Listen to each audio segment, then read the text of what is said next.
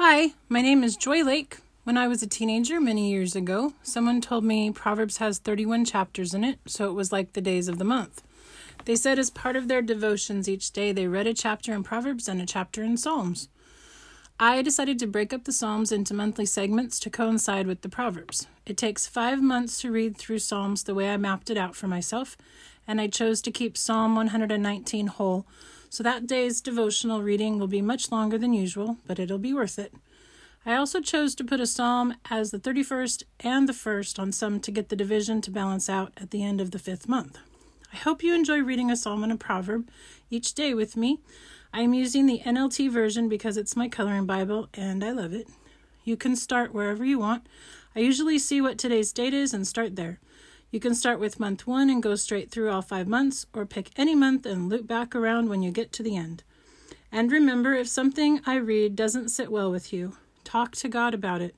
He wants to speak to you whenever you want to visit with Him, especially when your heart and mind don't agree with Him or understand His viewpoint. He loves spending time with you. He created you, He loves you. Let's begin. Proverbs chapter 22. Choose a good reputation over great riches. Being held in high esteem is better than silver or gold. The rich and poor have this in common the Lord made them both. A prudent person foresees danger and takes precautions. The simpleton goes blindly on and suffers the consequences. True humility and fear of the Lord lead to riches, honor, and long life. Corrupt people walk a thorny, treacherous road. Whoever values life will avoid it. Direct your children onto the right path, and when they are older, they will not leave it. Just as the rich rule the poor, so the borrower is servant to the lender. Those who plant injustice will harvest disaster, and their reign of terror will come to an end. Blessed are those who are generous, because they feed the poor.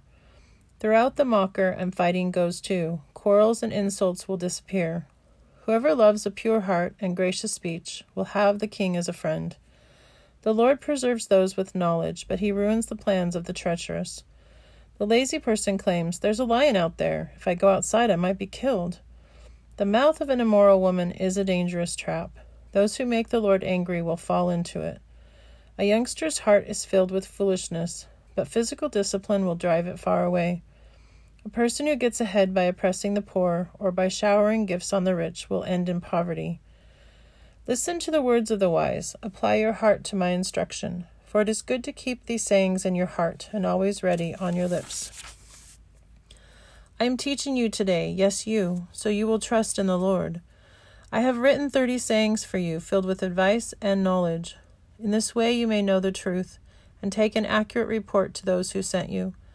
Don't rob the poor just because you can, or exploit the needy in court, for the Lord is their defender. He will ruin anyone who ruins them. Don't befriend angry people or associate with hot tempered people, or you will learn to be like them and endanger your soul.